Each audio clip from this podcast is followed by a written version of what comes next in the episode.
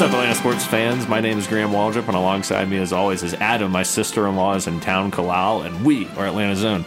Two Atlanta natives recapping the week that was in Atlanta professional sports with wacky ass hijinks and analysis. Adam, how's it going, sir? Graham, I can't tell you how terrified I am.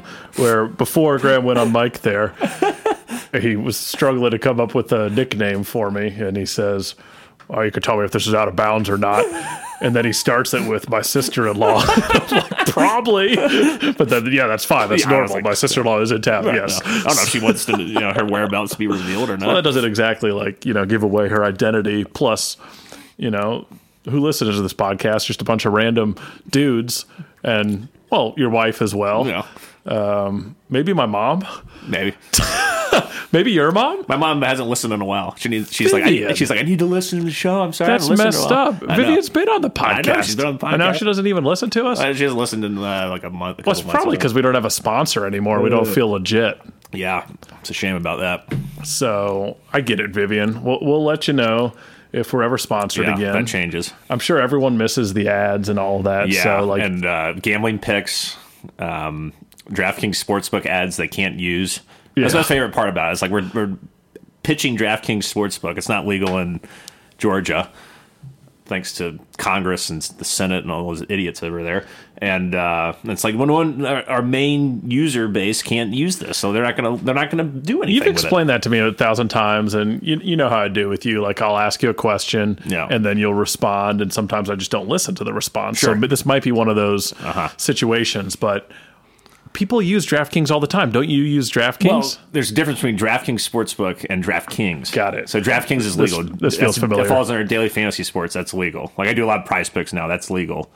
But DraftKings Sportsbook. so we were on- we were pitching DraftKings. we were pitching DraftKings, DraftKings Sportsbook. Sportsbook. And that's why always in those things I'd be like, you can also do DraftKings, but it was like there was no promo code for just DraftKings. Okay, it was for that DraftKings makes Sportsbook. sense. That makes sense. Um, well, thanks for that clarification, Yeah. Graham. That that no, I, I feel I feel good about that, and I think it's going to stick with me this time. Yeah, I'm sure you'll ask that again in a couple weeks and be like, ah, what was the difference between DraftKings and what? Pretty sure I've asked sister-in-law husband David the exact same question probably once or twice as well. He's he's a actually he's not a gambling guy, Yeah. but he knows about gambling. He knows about gambling culture. Okay. Yeah, yeah. So anyway, we got a lot to talk about on the show today. Obviously, I had a uh, one more aside, which I thought was pretty funny. Um, I was walking some dogs today, and this uh, this woman's yelling at me oh no, uh, from her car, and I'm like, "Oh shit, what's going on?" And so like my headphones are like airtight, like I can't hear anything, which I love. Um, but I see her yelling at me. I take them off, and I'm walking. These two dogs are both like one's like a chocolate lab, and the other one's like also a chocolate colored like poodle. And she goes, "Hey, honey, I see that chocolate is your favorite color." And I was like, "Wow, interesting." wait, because you had a chocolate poodle Yes, and a chocolate and a chocolate lab. and she used the word chocolate. Chocolate, yes. Interesting. And she was a black woman. I, uh, I, I had a, she had, and she was laughing. I was laughing. I was like, ah. How do you respond? To this? I was like, I was like, yeah. I didn't know what to say. I was just so caught off guard. I'm so bad in these social situations where I'm like, I don't know people, and they're just yelling at me do, randomly. do you think she was hitting on you, I don't know. or do you think it was just a funny scene? I think it was just a funny scene. Yeah. but who knows? I don't. I don't know. I just kept walking. Yeah. until we're having a good one. But it, was, Uh, it was quite. It was. She looked pissed off, and she was like, because I couldn't hear her, but she was just like waving at me demonstrably. I was like, what the fuck? Walking with those noise canceling headphones on the street that Could be dangerous. that feels dangerous. Yeah. Well, I was on the sidewalk. Okay.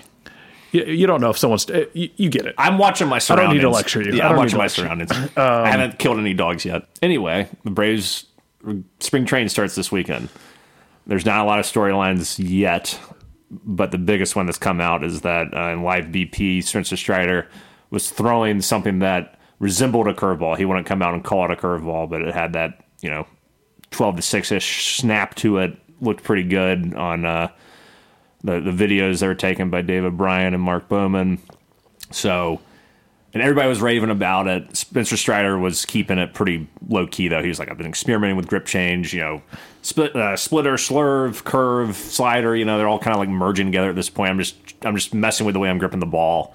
So he wasn't as quick to call it a curveball or anything, but um, it was interesting to see that because I've always thought, you know, this, you know, Strider has primarily been a two pitch pitcher, fastball, slider, mixes in the changeup very rarely, and we saw it a few times last year where it's like he relied so much on that fastball, and if it if he wasn't getting enough velocity on it, it was, it was hittable.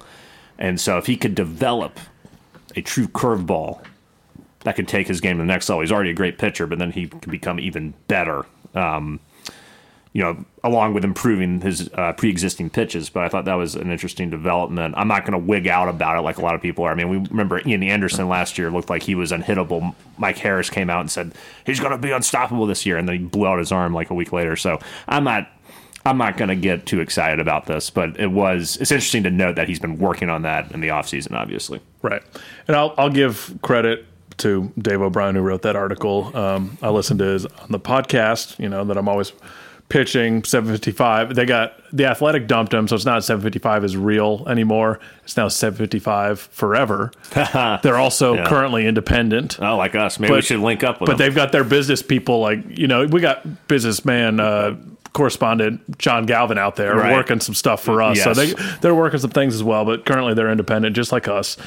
Um, so he was talking about it just in theory, like the concept of you know Strider ninety three percent of his pitches were fastball or sliders last Right, year. The right. other seven percent being the changeup. right. But like his fastball rises Yes. you know, sliders right to left, whatever. So just having that pitch that's going to hold, like look straight, could go up, could go down. Like We just add a whole other. it makes sense. It's Yeah. like going to make him. On, I mean, thirty-eight percent strikeout rate last year could go up. yeah. It's ridiculous. Yeah. So it's it's exciting. He's such a smart guy too. Like he embraces the analytics, and Mm-hmm. He's such a serious dude. Um, I think he. but he's a goofball. he's a goofball. When he gets out on the mound, he's a He takes his craft Like seriously. he, he looks like he's going to rip your throat out. He- him and Fried have that bulldog killer mentality. well, it's what you're hearing about Chris Sale as well. yeah, Chris Sale sounds like an absolute maniac on the mound too, which is exactly what this team. We need more of that. We need more guys who aren't going to take shit and just go for it, go for the jugular. So I like it. I think we got a lot of that, and like the the young pitchers coming up are like you got Fried to look after. Strider is young, obviously, but like Fried's like an elder statesman at this point. It's like Sale, Morton, Fried are the elder statesmen of the rotation. so for some of these young guys coming up to be able to like learn from them, it's like Morton um, was talking about how he's just like has such a different mentality as a human being when he's like on a pitching mound and he has to be like so cognizant to not take that home. Mm-hmm. And it's like even just like spring training first like you know sessions he's like feeling that already. So he's got to like you know pep talk himself down to- back to like being dad when he goes home. So it's it's interesting to hear hear all that and like the fact that chris sale is like probably that times 10 mm-hmm. from everything that you know people that have worked with him before like tyler flowers who's still with the braves caught him for a long time in chicago um, and the, the guy's just intense which is awesome Yeah, and it's one of those things too. Where I think you know the people who are baseball fans are so starved for baseball that we, we hear these little stories about, oh my god, he's got uh, Strider's got a curveball now, and Chris Sale looks really good in live BP, and it's like, okay, let's. We don't need to overreact to it. It is worth talking about, but it's not like, oh my god, he's gonna, you know, this curveball is gonna be featured all the time now, and it's gonna be his his second pitch or something. And Strider even said like, hey, I'm a fastball slider guy. Like I'm gonna try to mix this in, but this, these are my two main pitches. So I think that's what's so great about baseball, though, is it's like all these like finer details that you can really like dive into of like right, but I you know guess different pitches your favorite like players are throwing, but also who who's going to be the guy to emerge from like absolutely out of nowhere. Right. Like has this guy learned something in the off season? It's like I feel like a lot of sports. It's like yeah, you can get better as a quarterback. You can get a little better shooting, but like you kind of know like physically what these guys are. I don't know. I, I feel I like, mean, ba- like, baseball is like think- a, a Charlie Morton, where like Yeah. he can like at 34 become a completely different player. That's not happening in any other sport. Probably not, but I would say like you know Roddy White comes to mind where those first couple years were rough, and then he becomes an absolute beast, number one receiver in year three. Right, but like a receiver, all receive all good receivers in the NFL are doing the same thing. They're separating, they're catching the ball. Yeah, but they're they- running. they're But, improving like, their you know, running. They're- Pitching, it's like Strider coming in with a different pitch. It's Yeah, just I- I see what you mean. they- like they differ so much. So Right, right. It's like in terms of the pure mechanics of it all, I guess. Right, what you're saying. yeah. yeah, that makes sense. I guess what I'm trying to say is I'm not, I'm trying not to get overhyped about anything because I was one of those guys last year that was like, I'm watching Ian Anderson, I'm freaking out about it. Um, I remember in 2013, I went to spring training and saw Juan Francisco hit like five home runs, and I was like, "Holy shit!" Juan Francisco is ready to be our starting third baseman. He was off the team by June, you know, or July or whatever it was. Uh, and Chris Johnson was a full time uh, third baseman at that juncture. So it's like, I don't know. I'm trying to. I remember last year, like Schuster and Dodd were supposed to be the guys that were going to be these young guns in the rotation. Then Elder comes out of nowhere and carries, um, you know, that what would have been their spots in the rotation and becomes an all star, even though he flamed out later in the year. It's just you I'm just saying, spring training is very deceptive, and it, there's a tendency to overreact to things. Sure. by a lot of fans. Wait, th- this year's kind of unique, and there's like not a lot of battles for this team this year. Like, Yeah, like left field is set, right. shortstop, is set. Remember yeah. last year; those were two big storylines. Um, like it's the bench. Yes, the bench and I, is there a fifth starter battle? This I, point, I think it's between. We brought in Reynaldo Lopez, who can be Right. a, a flamethrower out of the bullpen. It was dominant, but like you know, the Braves when they signed him, they were like fr- from the get go saying, "No, we want this guy to be a starter Yeah. again." So I think it's between him and Elder for f- the fifth probably. spot. And he, but the thing about Lopez is he's never really been a good starter in the majors at a consistent level. He didn't get, he didn't really improve his game until he went to the bullpen. So my money is on Elder uh, right now, just based off based off that. But Yeah. knows? it's a good problem to have, though. Right. And, uh, as we there's not know- as many questions as last year. I feel like there. I mean, as we know, like you start the year with five starters, but you really need nine to ten. Yeah, and I'm looking at a lot in this spring training. I'm looking at um, Smith Shaver, AJ Smith Shaver, and uh, Hurston Waldrep um, are the two guys I'm looking for in terms of pitching uh, to really make an impact in spring training because we're going to need those guys. And we saw what Smith Shaver could do last year. We see the velocity, we see the movement on his pitches. I think he can be a good pitcher. Hurston Waldrep uh, somehow went from what high A to triple A by the end of the season. It's, it's insane. It takes sometimes it takes guys two, three, four years, maybe longer to get to that point. I mean, clearly he's got some killer stuff.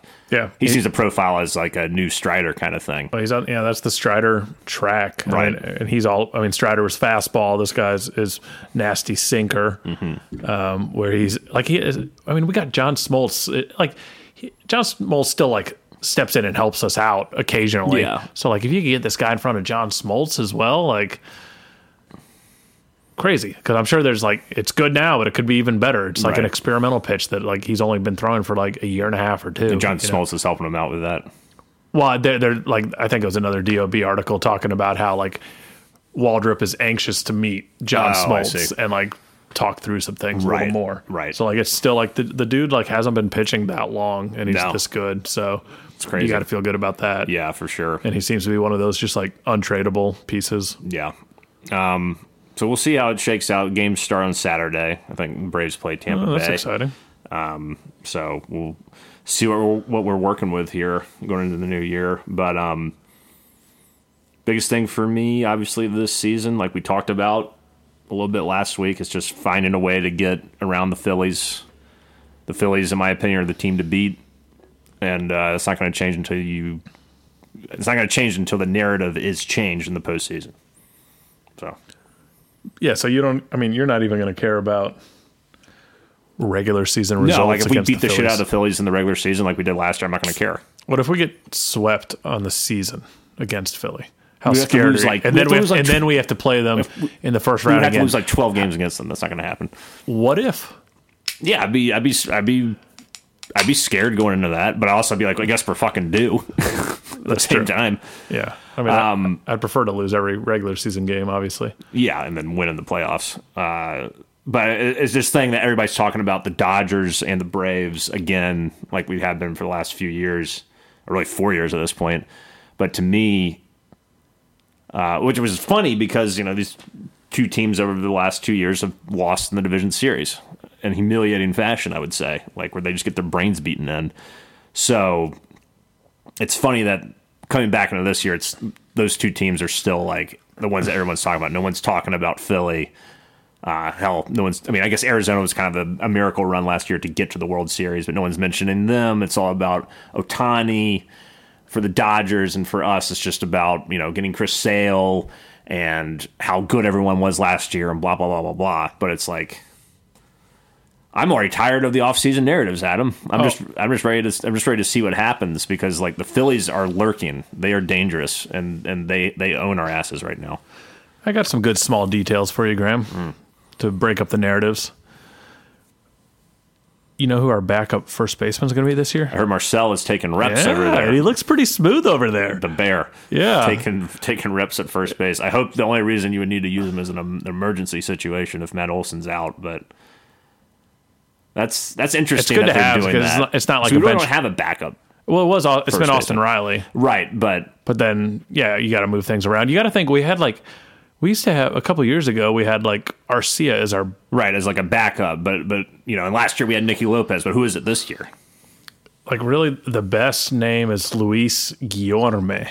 I remember him. He's like an old Mets guy, so he like he can step in, play second, p- play short a little bit, but uh, it's not like a long term option. Um, and so that you got to have guys like Ozuna being a little more flexible, being able to play first base, so you don't have to like move Austin Riley over there and then put Guillorme at third or who the hell knows. But Anthopoulos was interviewed this week, just like basically admitting, yeah, our bench is weak, but you got to think like we've offered guys, but they don't want to come here just because like we play guys every day. Right. It- It's know? it's really one of those, and especially without uh, the pitcher hitting. Right. If you're on the bench, you ain't playing a, a lick unless someone gets hurt. Because like for whatever reason, we run our guys into to the ground every year, playing 155 games minimum. You know. Yeah. So I mean, he he said like speed on the bench is like something they're really looking for. So that tells you About Forrest. Forrest Wall is fourth outfielder, Right. uh, which I'm all for. Ist. Yeah. Know, I, I, I like him a lot. Um, obviously, you mentioned the speed is great, but I mean. The, the, the, you know, I don't have the stats in front of me or anything, but the times that he did get an at bat, I remember he got a uh, hit or two in the playoffs last year. It's a solid little guy. He reminds me of the the kid on our old travel baseball team, David Purcell. The whip it, fast, Yeah, uh, very very fast and very gritty. that's is- what you need. is- is Is a fourth Wall. outfielder. Yeah, good defender. But uh, yeah, that's kind of like That's all we're for- really looking at Yeah. in spring training. It's it hasn't even started, and it's already like, okay, can we just start the season? yeah. Is there?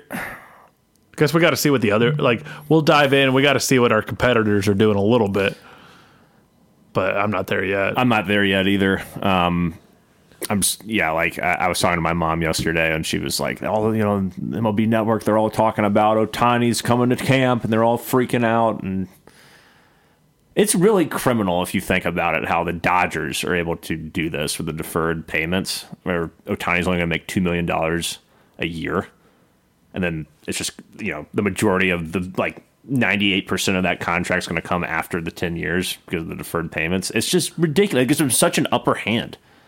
It's criminal to me. I mean, I guess anyone could do that, yeah, I mean, but who is going to do that? Like, you shouldn't, like, baseball needs to, I hate to sound like I'm a socialist state or something, but baseball needs some regulation in terms of payroll. It's like the only league in America where there is no salary cap. There's no salary cap in baseball. It's insane. And, and teams can do all this other bullshit. I mean, you got to think. I mean, owners it's- are only going to spend what they're making. yeah, but the Dodgers just print money. It's so unfair. Well, you got to be smart. Like, Yeah. I mean, Anthopoulos was kind of like head of the pack with this whole like give young players money quickly. So I'm sure this Ohtani thing is just the next It's the next thing. Yeah. Yeah. You know, they're finding a way to innovate. if you can so. get a player to do it. But also, it's like kind of unique situation where Ohtani knows like I'm going to make so much. Like just from endorsements. it's not even generally. It's like that could feed like not even feed, but just like imagine how many like schools could exist off like one year of Ohtani's salary. It's crazy. So like, Yeah. I don't understand the motivation. I think I think I think that's the point. His motivation at this point is just I want to win a World Series. Exactly. So I'll- I'm gonna give you- but I want to get what I'm worth as well. Of course. But I'll, like if we could find some creative way to do it where Yeah. you guys can still stack the rest of the team. Yeah. And that's I why they're able to go out and get Glasnow and Yamamoto. I mean, it's going to be scary when you think about the Dodgers next year if Ohtani's recovered fully from his surgery and he can pitch. I mean, that's a terrifying rotation. I'm not scared. Of I the know you're not scared of them, but I like the way they spend money. I'll give them that, even though they, they can't finish in the playoffs worth of shit either. So I do respect them for the fact that they're not Boras guys either. We're not Scott Boras guys. They're not Scott There's Boras five guys. Scott Boras clients still on the the free the free agent market right now. Yeah. Bellinger and some other dudes. Um, uh, Blake Snell still out there. So we're getting away from the Scott Boras and going towards this new format. Right, this new model. Yeah. Yeah. Either sign your young guys to cheap extensions before they, you know, before they get to a point where you can't afford them, or find a way to find a superstar who can defer 98% of his payment until after he, the contract is over, or the playing time contract is over. It's insane. Uh, but I, I do like that in the sense that, you know, even though I'm also, I would prefer there to be a salary cap just so there's a little more parity in baseball. I also do like the the way that these teams are innovating. I mean that's Um, that's another differentiator in baseball though. Like there's there's a lot of you know money nerds out there that like love that type of shit. Right. So like that's you know basketball you work with this, football you work with this, baseball get creative. Right, right. and it's even cooler when like a team like a Tampa Bay or I mean Arizona didn't have a big payroll last year. They would go to the World Series, you know. Yeah. I mean you got to think like even like you know George Costanza worked for the Yankees. You know that's like a dream job that you hear about growing up. Sure. I want to work for so and so major league baseball team. You don't hear that as much for like an NBA team or an NFL team.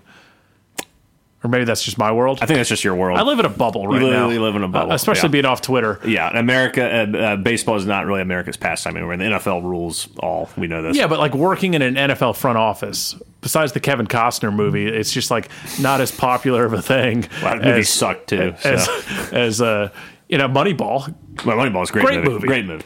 I watched it again uh, last year, and I was like, Fuck, "This is even better than I remember." Yeah, it's it's it's, It's so good. It might it might be the best baseball movie ever. And it's, a- like all, just you know, all about movie. Billy Beane and the creativity he had to do to work with what he had. So Right. like, Yeah. I think that's what's beautiful too to see like a team like the Rays, you know, be able to compete with teams like the Dodgers Yeah. consistently year in and year out. Oh yeah, you look at the Orioles last year. They just had all these people. You know, they just sucked for years, but they drafted well, and they had these incredible, these incredibly talented young rosters. Like every other week, they were calling up some guy who was top ten prospect in baseball. They had like seven of them last year. It's incredible. That's another thing. Farm systems. Yeah, farm Baseball's system. just great. Yeah, there's no NFL farm system. There's the G League, but that sucks. That sucks. Yeah, yeah. baseball's the best. That's what you got to do. Yeah. You got to you got to grind. You got to work your way up through the Right. minors And- before you're there. And no one gives a shit about the Major League Baseball draft. It happens like during the season, and then these guys, you're not going to see these guys for like three or four years. It's such a unique, it's a unique sport. unless you're, unless you're the. Braves, then you might see them a year and a half. Right, right. We're so good at developing our, our talent. Um, I think that's it for baseball. Um, the Hawks have been off since the All Star Oh. break. Uh, Trae Young did compete in the three point contest and uh, came in second to Dame Lillard. Did watch? I didn't watch it live. I think here's a strategy for anyone who wants to enjoy the All Star Weekend festivities. Wait Uh, for next year. so next year. people need to take yeah, notes for next year. and like for set a reminder. Yeah, set a reminder in the calendar. advice. So I watched the slam dunk contest and the three point contest in 30 minutes or 35 minutes or something. That's how long there actually was of people shooting threes or doing dunks. And how long was air time for that? It's that? like four hours or something. That's Or- absurd. I mean, there uh, uh, something crazy like that. But I mean, I just waited till the next day and then YouTube. I didn't look up who won. YouTubed it and enjoyed myself. I mean, Hugo right now over in California is screaming because that's how he watches every single Atlanta Braves game. He does the same thing. So you sit there, you watch a four hour baseball game. Hugo binges it, usually, you know, 10 p.m. California time. Uh huh. So he gets ev- the whole game in much shorter. Although maybe he just gets the highlights, though. Yeah, you can't really watch the full game like that. I bet you can. Well, you can do it on like But just like the outs. yeah, like we do Or hits or Right. whatever. Yeah, like the big highlights. You don't have Yeah, to watch sure. all the balls. Yeah, but th- that's part of the grind of the game. Baseball is a grind. Even when you're watching it, you're like, God damn, this takes a while. Even with the new pitch clock and everything. I love how this started with basketball dedicated- talk, and now we're Yeah. back to baseball. Well, you're still dedicating two and a half to three hours of your time to, to watch it, but it's also like the excitement comes when the excitement literally comes because there's so much downtime in baseball that when there's a big hit or a big strikeout or something, it's like, oh, okay, it was it was building all to this, and that's what makes it a, a, a special game. it's theater. Whereas with the three point contest, it's like I just want to watch Trae Young shoot some threes. And you see that, and then you don't need to see So- analysis. You don't need to see any bullshit. So he, I did watch also just the YouTube recap, but it was just of the finals. So is that special that he made it to the finals? Did he do anything good? Yeah, I mean, he was he like he had 26 in the first round, which was it was a four way tie, and there were like eight people going, I think, and then um, he beat Karl Anthony Towns and some other folks in the second round, and then Dame Lillard beat him by like So two two points or something in, the, Okay. in the final so round. He was so close. he was the runner up. so, that's that, that's his Super Bowl. yeah, it's his Super Bowl this year, so that, that was, kind of fun. The dunk contest was okay. Um, Mac McClung won again. The guy. It, what's crazy about the dunk contest now is that a guy who's not even in the NBA has won it two years in a row. Mac McClung is from the Osceola Magic. Oh, he doesn't even play. No, He's not even a bench guy. no, he's not even in the NBA. He, he's in the G League, and the G League guys won it, which is cool. He was better than everybody. He's a good, he's a great dunker, um, but it just shows how much the slam dunk contest has fallen. Wait, can he not dribble or something? How does he? I, I don't know. He's that. very short, but he he's got like ups like a madman. He, he, like he, he was definitely the most creative dunker. Must not be a very good shooter. Must not be. I, I don't know what his issue is in terms of an overall player, but it just shows how far the slam dunk contest has fallen. Because like after that, Alexa and I watched the Dominique versus Michael Jordan 1988 slam dunk contest, and it's like you had Dominique, Michael Jordan, Spud Webb, Clyde Drexler, you know all these guys that are like, and a few other people I don't I I hadn't heard of, but you know they were well known NBA players in their time, and it's like now we've got.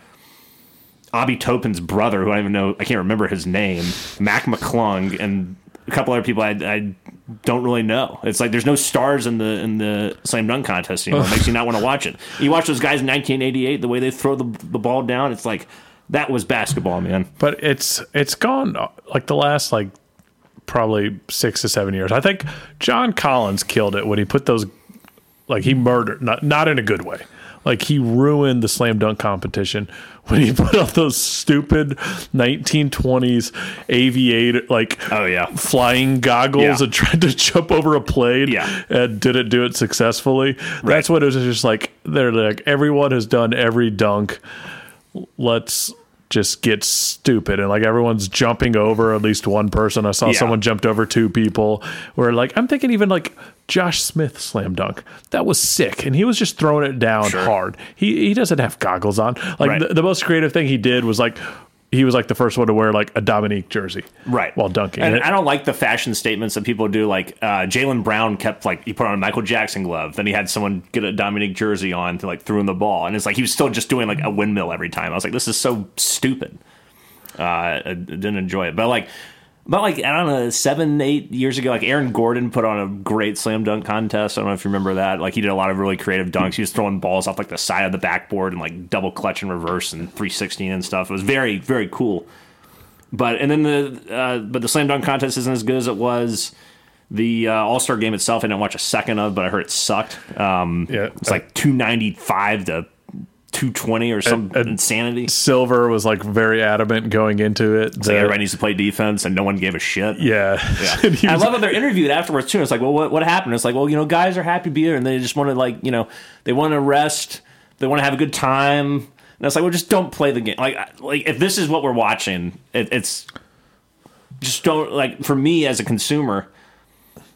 I don't, I don't watch All Star Weekend again. It used to be appointment back, viewing back to baseball. Like, you know, and the numbers show this baseball has the best all star weekend. for sure, Without a doubt. The Pro Bowl is a joke. It's flag football, and no one oh, gives a yeah. shit. The NBA is a joke. It's a glorified shoot around. And at least with baseball, people are trying, and uh, it doesn't doesn't matter anymore either. It used to be whoever won National League or American League would become or would have uh, home field advantage in the World Series. They got rid of that, which I think is a, a really good decision because it's just supposed to be an exhibition, and that's exactly what it is. It's an exhibition. It's usually pretty exciting, and people are actually trying. The point of this podcast is that the guys that used to be a part of the Pigskin Podcast Network are a baseball podcast. We are, yeah. Primarily, we are a baseball podcast. Uh, but yeah, the, I would say, excited about the Falcons. though. Yeah. I just hate the Hawks so much right now. yeah, I I don't know. I've never heard you be this negative about the Hawks. Um, but I'd rather suck and like watch AJ Griffin right, and be like excited about the future. Mm-hmm. You can't be excited about the future right now. know, it's tough to be excited about the We future. have we have too many good players to be this bad, and it's like, well, But they're not good enough to be good. Right. We're not gonna. We're That's- not gonna. We're not gonna. We're wasting some talents. We don't have like. I mean, we have Jalen Johnson, but he's not going to be the next LeBron. No. So, like, what are we doing? Yeah. At least, I, I just miss. I'm the only guy you that my miss Josh favorite. Smith. I, I miss Josh Smith and, Joe Johnson. Josh Childress, like Chili. Uh, who, Royal Ivey, uh, who is the psychopath? Ivan Johnson. Ivan Zaza Johnson. Pachulia. Um, you gotta love your boy Zaza for sure. of course, Zaza. Like, I just miss. Goes without saying, bro. I just missed that whole era Yeah. so much. I missed that 2014, 2015 Well, that, team. that was the almost. Kyle team. They were a little too good for me. I'm like, oh, you I- I'm kidding? a- that I'm was a- the best Hawks team ever. Exactly. They were so I- I- I'm a few years. I like the build up To like, that? Yeah, I like Okay. uh, seeing some potential and being able to say, "Oh man, a couple years from now Yeah. we're going to be so good and it's going to be so fun to watch." Like Josh Smith in year four. But Josh Smith never took off. Joe Johnson was never as good as he, you know, as we wanted him to be. Josh Smith couldn't, shoot that great, and It was always like, no! Every time he shot a three pointer, it was hilarious. he was so stubborn. It was great. I was like, dude, every time you drive to the hole, no one can stop you. Just do that. Post up, bang in the post, or get the ball and cross someone over and dunk it. It's like he made that look so easy that it became so frustrating watching him take three pointers. When it, it made he made that look so hard, and the results bore that. It's very frustrating. The Hawks are just a, at the end of the day, they're a frustrating franchise. They have flashes, they have moments. You know, we had our moment with the 2014, 2015. We had our moment with the 2020, 21 team. And that's really it. And then the Hawks, when they should have won a championship, when Michael Jordan was retired, traded Dominique in the middle of the season. I mean, it's just it's a it's a legacy of failure for the most part, just like the the, the Falcons. Thank God we had the Braves And the United, and the United. At least they made the playoffs last year. Give them that. it's pretty good. Yeah. Um, oh, and Trae was interviewed at the All Star game about his future and the trade rumors that are going on. Uh, apparently, Marc Stein reported, NBA reporter said that Trae might be traded in the off in the in the summer, like you want Adam. And uh, he was asked about that. He's like, you can't control. You know, I'm, I'm paraphrasing here. This isn't an exact quote, but it's like you can't control what happens. Uh, you know, some people get traded to a team and then win a championship. Some people are lucky to be drafted and stay with the team for a while and win a championship. But trades happen in this league. You know, I like to be here, but we'll see what happens. You know, it was very non-committal. It, it, it showed me that like maybe he's getting to a point where his uh, bullshit level has been breached, where he he's kind of maybe thinking that that he could be traded. in Sees the writing on the wall. Yeah, potentially. Listen to our podcast last week. Yeah, he was like, I listened to Atlanta Zone. This guy's a smart. You know, they're so much more free now that they're an independent podcast. Yeah, not- exactly. Not weighed down by the Pigskin Podcast Network. Never liked the Pigskin podcast. yeah, he talked a lot about us, and I was like, "Hey, this interview's about you, man. We don't need to appreciate the shout out." But Yeah, true. Yeah, I, I feel you, man. I feel you. He- Yeah, it's I'm sure you're as frustrated as. I can't imagine how frustrating it is. I mean, he's playing the best basketball of his life, and this is and this is where we are. We are the 10 seed right now. Yeah. But at the same time, as a leader, you know, Quinn, Quinn, Quin Snyder talked about this. It's like we have to step up. Um, he was talking, I can't remember someone on the radio, but he's basically saying like we got to step up as a team and we got to commit to things and, st- you know, not tolerate not competing. Like you, you just can't do that. We have to make Yeah. a commitment to things. And I was like, nice. well, why can't we do this? Like I know you're like I, I don't understand uh, at this point. We've had three coaches, and it's kind of like the same results for the most part outside of the anomaly of the the 2021 Eastern Conference Finals run. It's the same sort of effort, same underachievement with this collection of players.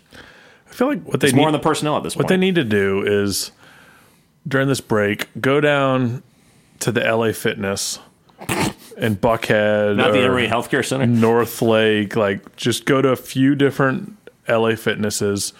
Scout out Kyle Korver. You can do this. Just scout out, scout out the games and just look for that like forty two year old balding man who is just strong as hell and screaming at people and sign him To, a 10, To play 10-day defense. contract. Sign him to play defense. Yeah. Yes. And just get blown by and embarrassed even more so. and also than no no because he's going to bang with people Yeah. a la Ivan Johnson Uh-huh. and he's going to yell at his teammates when they're being soft and that's what we need Yeah, we we do need someone to come in and just stir the pot up. I don't think we need to do exactly what you're saying, but we need to get somebody in here, which would have been nice if we could have done. You know, like you were talking about last week, like why didn't we trade Capela? I mean, Bogdanovic for God's sake, why couldn't we traded him? He's still he could help a contender as a three point guy off the bench. He's you know he's been up and down this year, but he's still valuable enough I think to trade to get something at this point. But it's like yeah, we we should have done something where we could have gotten rid of Bogdanovic or Capela and just gotten a draft pick or something and uh, an older bench guy could come in and be a Vince Carter type, a, a sage to come in and really help people and hold people accountable. We have no one on the team that does that anymore. DeJounte doesn't even really do that anymore. I know DeJounte was kind of doing that last year when John Collins was falling off and not being as uh, as much as the emotional leader. We don't really have anyone to, that, that challenges people and holds people accountable. I was watching a video from Barstool Sports where uh, Bobby Portis Jr. from the Bucks, Yeah, who you know love him, like that's the type of guy that's we a want. guy. That's a banger. he was he was playing a one on one game against Jersey Jerry. I'm not sure if you're familiar with Jersey Jerry. Mm-hmm. Not familiar with Jersey He's Jerry. a a short, slow, portly white guy from Jersey. Uh-huh. You know, eats a lot of slices. Right. Um, I've seen him play way too many holes of golf. He's terrible. Is he a Barstool sports person? Yeah, Okay. yeah. Uh, but Jersey Jerry uh, playing one on one with him, and Jersey Jerry was begging with Bobby Portis. Like he was determined, and he was like trying so hard. And I think the Hawks should sign Jersey Jerry. like we, I would, I'm glad you're not controlling the front office. I would love Bobby, but I think it'd just be like, all right, guys. This is how much of a joke we you- think you are. watch, We're going to sign this watch guy. this guy begging against Bobby Portis Jr. Watch you guys just like letting guys march through Yeah. and score 125 points on you nightly. Right. It's We're like a- signing Jersey Jerry, Yeah. and he's our starting power forward. Oh my God, That's where I'm at, Graham. that's where you're at. Yeah, At least it'd be entertainment. I guess. You know how many eyes would be on, State Farm Arena if yeah, Jersey Jersey Jerry Jerry's is, is our is our is our starting four? You know what's I'd the- be stoked. You know, yeah, you know what the most frustrating part about going to the State Farm Arena is. Uh, we've been going to a few games recently. Is they do an amazing intro, like incredible, on the big board and everything. There's just this whole. I know you haven't been to a Hawks game in like seven years, but but basketball, no, basketball like intros in general are, are the best. so good, and it's just all these really great. Whoever directed it did a fantastic job. It's all these really cool shots of like Trae, Dejounte, DeAndre Hunter, Capela, Bogdanovic, and it's all like cut together really well. And it's always just there's just chant background, just people just going A T L, and it's just like edited. Like the A, you see like Trae doing a cool layup. The T is like Capela yelling at you. The L is like you know, cuts to Bogdanovic shooting a three, and it's just like all this hype, and it just builds and builds and builds, and the flames come out uh, of you know uh, of the, uh, above the, the, the, backboard, and the the videos going nuts, and it just builds, and it's like, man, if we were good, I would be so hyped right now. Like, it's this amazing intro video, and uh, the pyrotechnics, like I mentioned, are just like you feel the heat. And we were in the upper deck. I was like, man, I'm on, I'm on fire, like I'm ready to go. And then you just remember the team is just not is underachieving. And then you see the defense for the first five minutes, and it's like, then, oh, that was the thing that was so frustrating. Like that night, we beat the Suns. It's like we beat a good team. So They can be God, good. They, they can do it. I mean, Maybe he- they can get something all right, going. All right, let me let me bring back optimistic Adam. Yeah, bring back because like you were like me normally last week. I was like Jesus. Yeah, no. Um, this team could win 10 games in a row.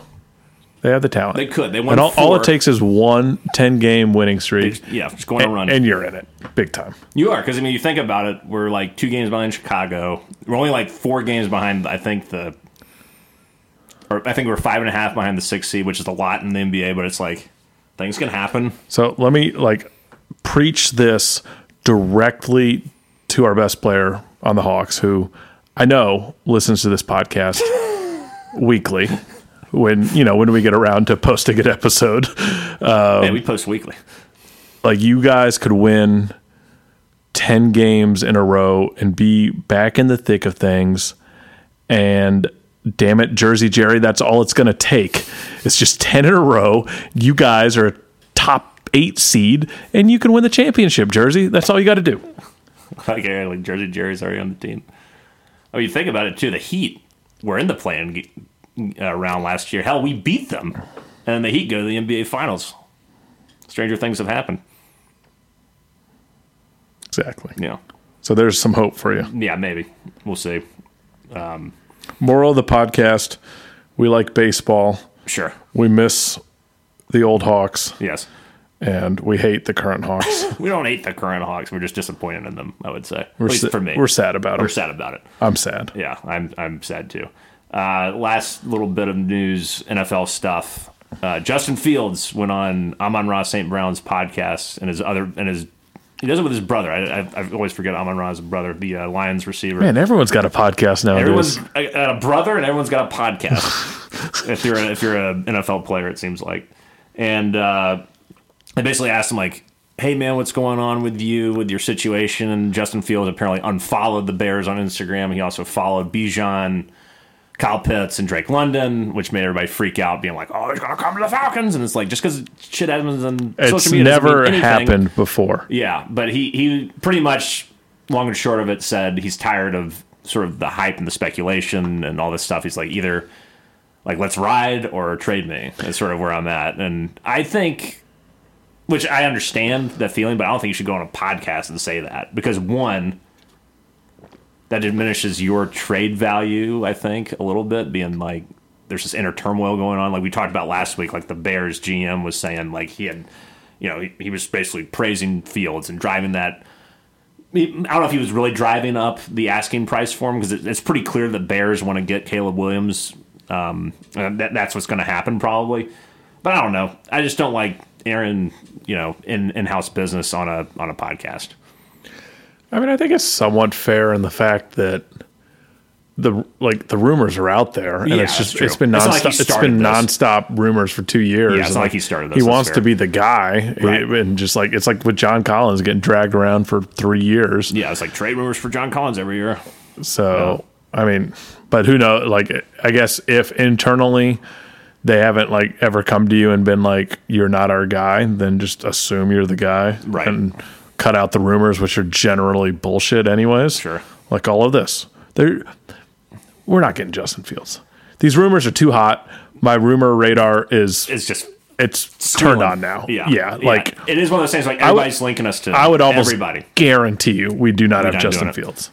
I think we're gonna not get Justin Fields and draft Marvin Harrison Jr. We're gonna move up and draft Marvin Harrison Jr. in the at, at, number three, we're, we're riding with Desmond Ridder. and we're riding with Desmond Ridder. That's that's what I think. Yeah, that- I wouldn't be surprised if we draft Harrison at this point. We figure out a way to do it, and it'd just be the dumbest thing in the world to me. But it, I don't know.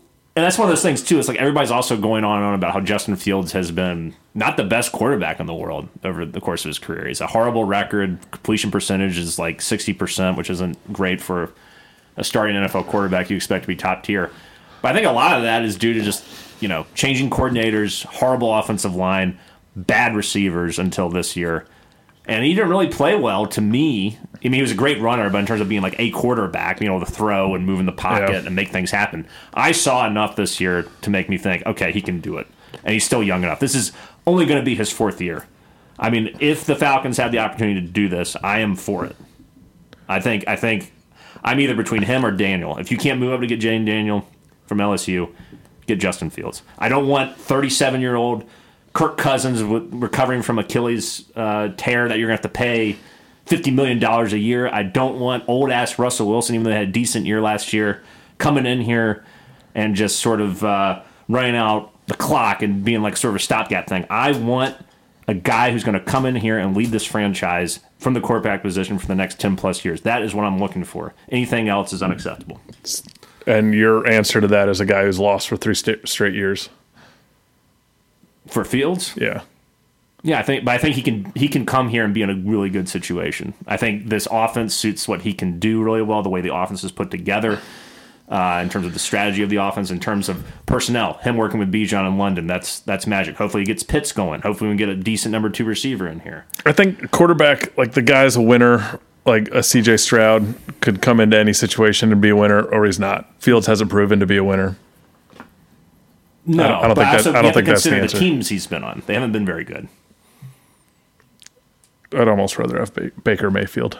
You, so you have to pay Baker Mayfield probably like thirty-five million dollars a year or forty million. You're going to do that? I, I don't know if it'd be that much. That's apparently what a lot I of w- people I wouldn't give up more than a do. fourth for Fields. That's never going to happen. They're going to want a two. Well, I don't think they're going to get it to. You don't think so? No. Not with the way you, you watch him play. This is also me season? me after just talking about the Hawks, so I'm very pessimistic right Okay. now. So what? So what do you want to do at quarterback? Who's who's the guy that sticks out to you the most in terms of who you want? It could be a college guy. It could be an NFL guy. Gun to thi- your head. I, I think yeah, the one of the rookies, either Daniels or the kid from Michigan. You want JJ McCarthy? He can't throw the ball. He's won a lot though. He's won a lot, but it's been because of the running game. You're getting the Ryan Tannehill kind of guy with him. I think. That's all we need. I don't think that's all we need. We need a guy who can. We don't need a a, a, Trent Dilfer in this. Maybe we do. Bijan. I mean, We got a lot of we got a lot of weapons. We, we do have some weapons. I, I don't want McCarthy, but McCarthy will be there at eight if we don't do anything. So I mean, it's a possibility. What about trade back to like 15, take McCarthy at 15, Mm-hmm. pick up another second round pick, get two defensive linemen In the second round? Yeah. How do you feel about that? I don't. I just don't want J. McCarthy under any circumstance. Okay. I do like the idea of getting more defensive linemen, but I want my. I want the reason also why I'm kind of hot on Fields is that if you get Fields, that sets you up to draft a defensive end at eight. You probably don't have to move out. You probably don't have to lose any draft picks. I mean, you're going to lose draft picks because of Yeah. Fields, but you're not going to lose your first. You can't give up a first round pick for Fields. I don't think. If we just get Fields but don't extend him, that's an option, right? Yes, you would have him this year, and you could also exercise his fifth year option. Okay, so we're not like pot committed to this guy. Not completely, but they're probably if they got Fields, they would probably want to figure that out. I would think. I don't think you make a move like that. We'll see. I mean, to you him gotta you gotta think. I mean, I guess like he was at Georgia, not a starter at Georgia. I mean, he had success at Ohio State, obviously, but didn't win there. You got to the the, the final, right? But didn't win at all. he didn't win at all, but he he showed some balls. Like has beat showed, your alma mater. Has showed spurts in Chicago, Yeah, but not consistent. No. after three years, three years is a lot of years for a quarterback. it is. He's taken a lot of hits. You think, especially when he was just more so run first because his offensive line was so bad and he had no receivers. I mean, he would run like there were games he ran for like 150, 170 yards, like 16 attempts or something. Yeah, But I saw this year he wasn't doing that as much. He wasn't. He was still running, but he he was using his. He was really using the pieces around him. He was more accurate, and he could still move when he needed to. Yeah, I mean, at the end of the day, I, I'm the guy who like still there's a 25 percent of me that thinks Desmond Ridder could be a decent quarterback. Oh my god, twenty five percent. How about like two? Well, How is that I'm- twenty five I'm- at this point? because he's he's played a third of the time that Fields has played. Yeah, So like if he has three years of development, who knows? I'm But not. you- but have you I'm not saying. I'm not saying he's our guy, Graham. Okay. I'm saying is I, I will leave the door open that Fields could be the guy. okay. I could turn a lot of people's people into our guy, I know you could. but I'm just feeling sad about things right now. Sure, I understand. Yeah. You're in the February. It is a horrible time for sports right now. Like, think about it. All we're doing is speculating about Spencer Strider's curveball and who's going to be our I'm quarterback. just making up trades. You're that- making up trades, uh, and we're lamenting the Hawks' current situation. So, well, we managed to do it for 50 minutes, which pretty is pretty good. impressive. Yeah. Hopefully, it was at least entertaining uh, to you guys out there. But we'll wrap this puppy up, and we'll see you next week. Hopefully, something's happened because I remember, like last year, I think the whole DJ Moore trade, the Panthers got Bryce Young the Bears. I think that happened like during the com- combine, which I think is next week or right before it. So something could happen with Fields next week, potentially. we'll see, Graham. Adam doesn't look too excited. We'll see, Graham. I just don't believe any rumors ever. Like we're gonna, our quarterback's gonna end up being like C.J. Stroud or Deshaun Watson. I don't know. Oh, well, that's two very different outcomes. If somehow we got CJ Stroud, I'd freak out. Point is, name a random quarterback It could be your guy. that no one else has mentioned. Yeah. That's our quarterback. No. Maybe if Alex Anthopoulos was the GM. Uh, we, we, we're going to end up getting the, the kid from New York. I'll, I'll put it on Tommy record. Da- Daniel Jones. No. Daniel Jones is going to be our quarterback because the Giants, God. like they draft before us, they take a quarterback. No. We trade for Daniel Jones. That's that's my prediction. All right. I feel pretty good about that. I Feel actually. good about that. He's Yeah. getting excited. He's shits around his chair. He's smiling. The head. he looks like a bobblehead over there. If this comes true, I don't know. We'll shake hands. Okay. Sounds very wholesome. All right, we'll see you guys next week. Hope you're well. Until then, rise up for the A, unite and conquer, and remain true to Atlanta. Hospitality Soap. Hospitality.